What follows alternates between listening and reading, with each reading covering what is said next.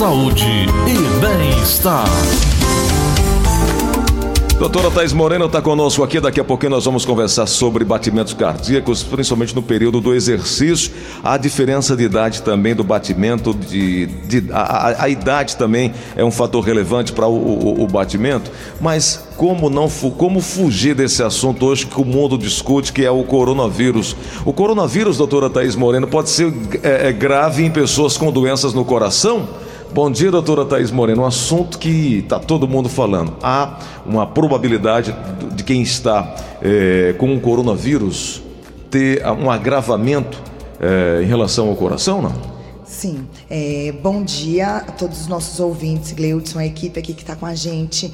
É, o coronavírus, como todos têm falado extensamente, é uma gripe e a preocupação é a população idosa, são os mais propensos, os imunossuprimidos e os pacientes com doenças crônicas. Então, a sua pergunta é super pertinente, porque os pacientes com diabetes, com problemas no coração, eles têm sim um maior risco de ter essa forma que dá uma maior letalidade, que é os pacientes que têm mais, uh, mais gravidade, que precisam ser hospitalizados, precisam ficar na U T I, eles entram sim nessa população de risco. Eu estou vendo aqui que o do Colégio Americano de Cardiologia, em fevereiro agora desse ano, quarenta por cento dos, dos hospitalizados com resultado positivo para essa infecção apresentavam alguma patologia cardiovascular ou cerebrovascular prévia. Além disso, seis vírgula sete por cento dos pacientes manifestaram arritmia e sete vírgula dois por cento uma lesão no miocárdio. Então há uma interferência, principalmente nessa, nessa faixa etária, é, a partir de sessenta anos, os idosos, né? Idosos e pacientes com doenças crônicas. Isso é o mais importante. Às vezes a gente vê muito é, difundido aí nas redes sociais, na televisão, os idosos, mas pacientes diabéticos com doenças crônicas também são população de risco para essa forma mais letal do coronavírus. E como explicar essa vulnerabilidade maior nessa, nessa faixa etária em relação à epidemia, doutora? Imunidade. Você tendo uma doença crônica já te deixa numa, num, num estado suscetível a, a contrair outras doenças. É um vírus novo que transmite muito rápido.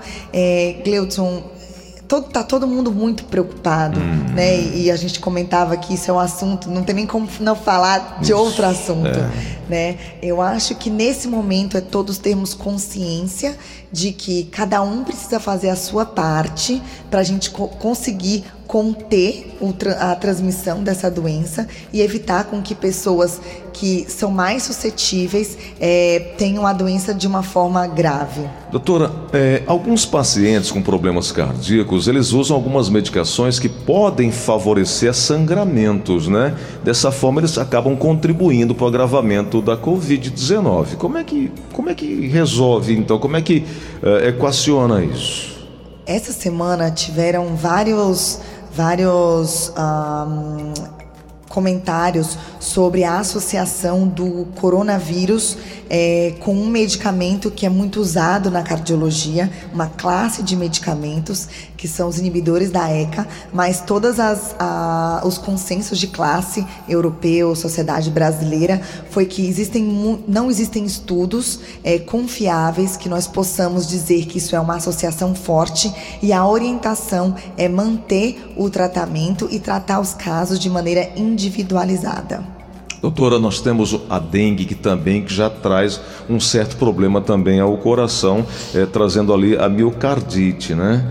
Uma, qual é a diferença exata, ou ainda é muito primário para a gente falar sobre os efeitos que o coronavírus possa trazer, por exemplo, em comparando aí com a, com a dengue?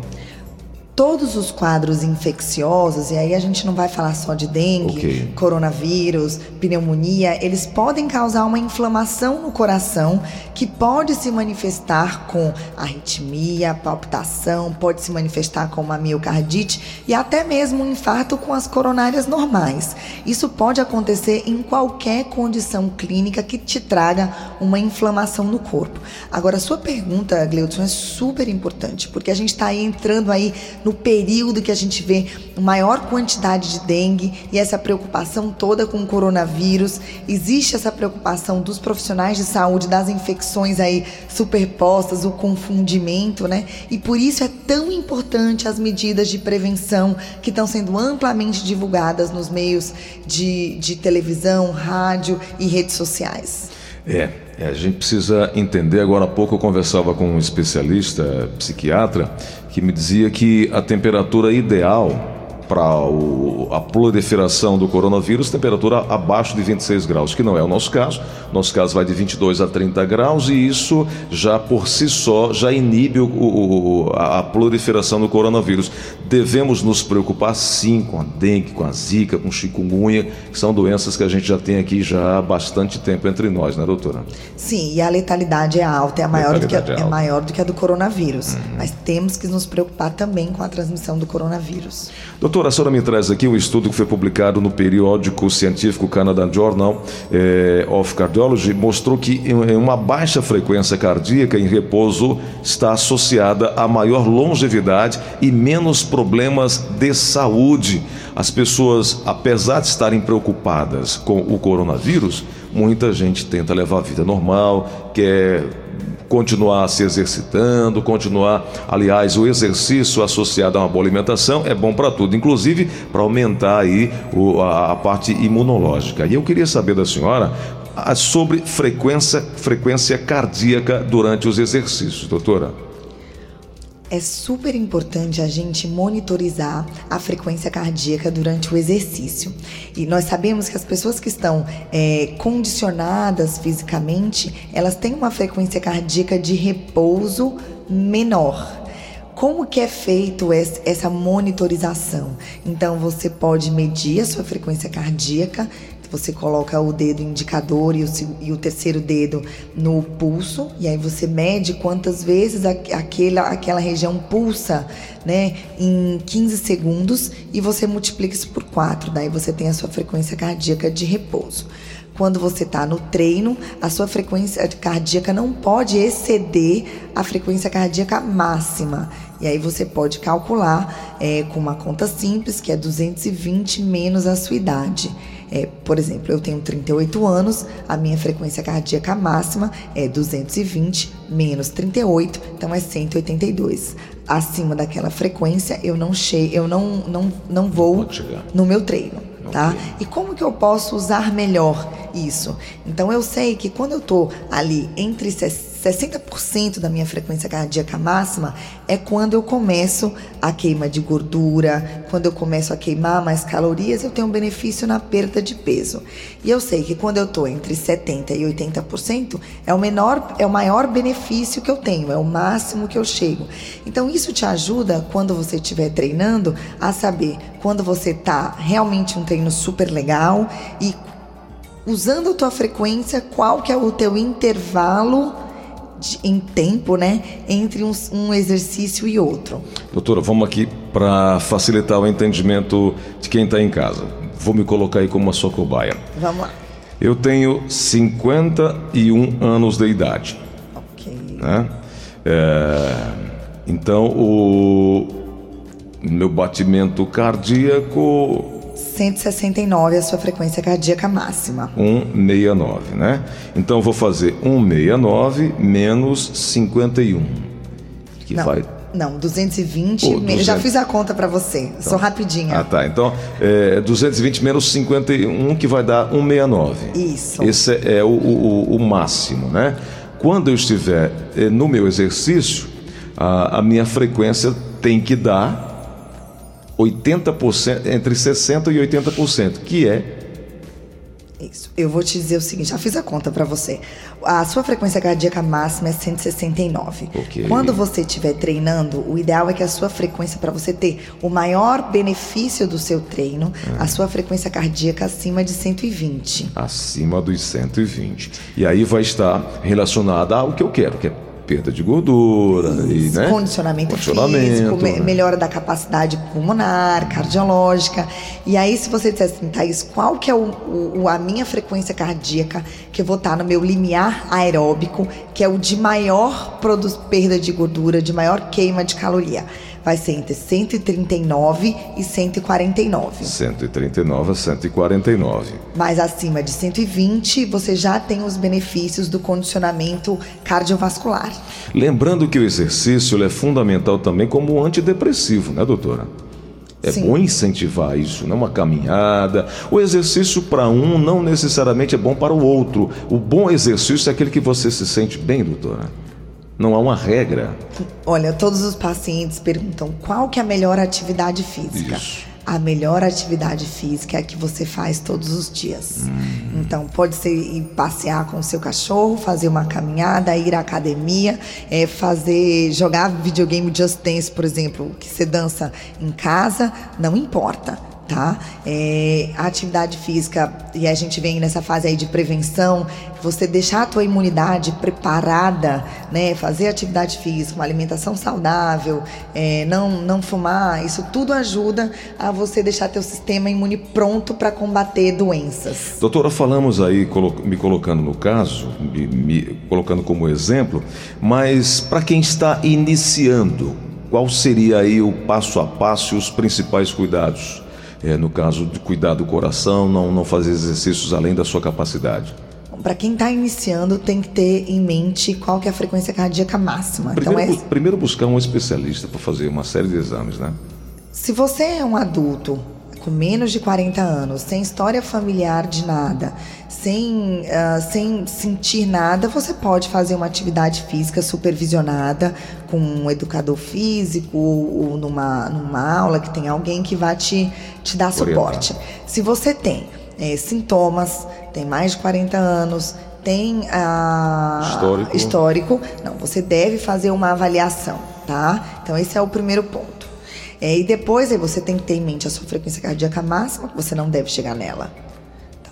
E depois você vai treinar com uma pessoa que vai te orientar como que você vai otimizar melhor o seu treino para uh, você usar da frequência cardíaca. Esse é o mais importante. Às vezes eu falo, não, porque o, o meu paciente pode se esforçar demais sem necessidade e ficar duas horas numa esteira e não ter tanto benefício quanto ele teria se ele fizesse meia horinha, bem ajustadinho, com, com a monitorização da frequência cardíaca. Por isso, a orientação profissional é ideal, né, doutora? Para não ter desperdício de tempo, inclusive, né? Doutora Thaís, como monitorar a frequência cardíaca, a senhora já nos ensinou, né? Mas no momento que você está fazendo exercício hoje, alguns existem alguns relógios que facilitam esse monitoramento, né, doutora? A senhora não larga o seu. É, e isso a, ajuda, é, é preciso, é, ou é uma, um, um, ali um, uma base para que você possa se nortear? Olha, se você conseguir monitorizar a sua frequência cardíaca no treino, é o ideal. Né? A gente fala muito hoje na, dos wearables, né? Que são todos esses dispositivos que a gente usa para monitorizar a nossa saúde.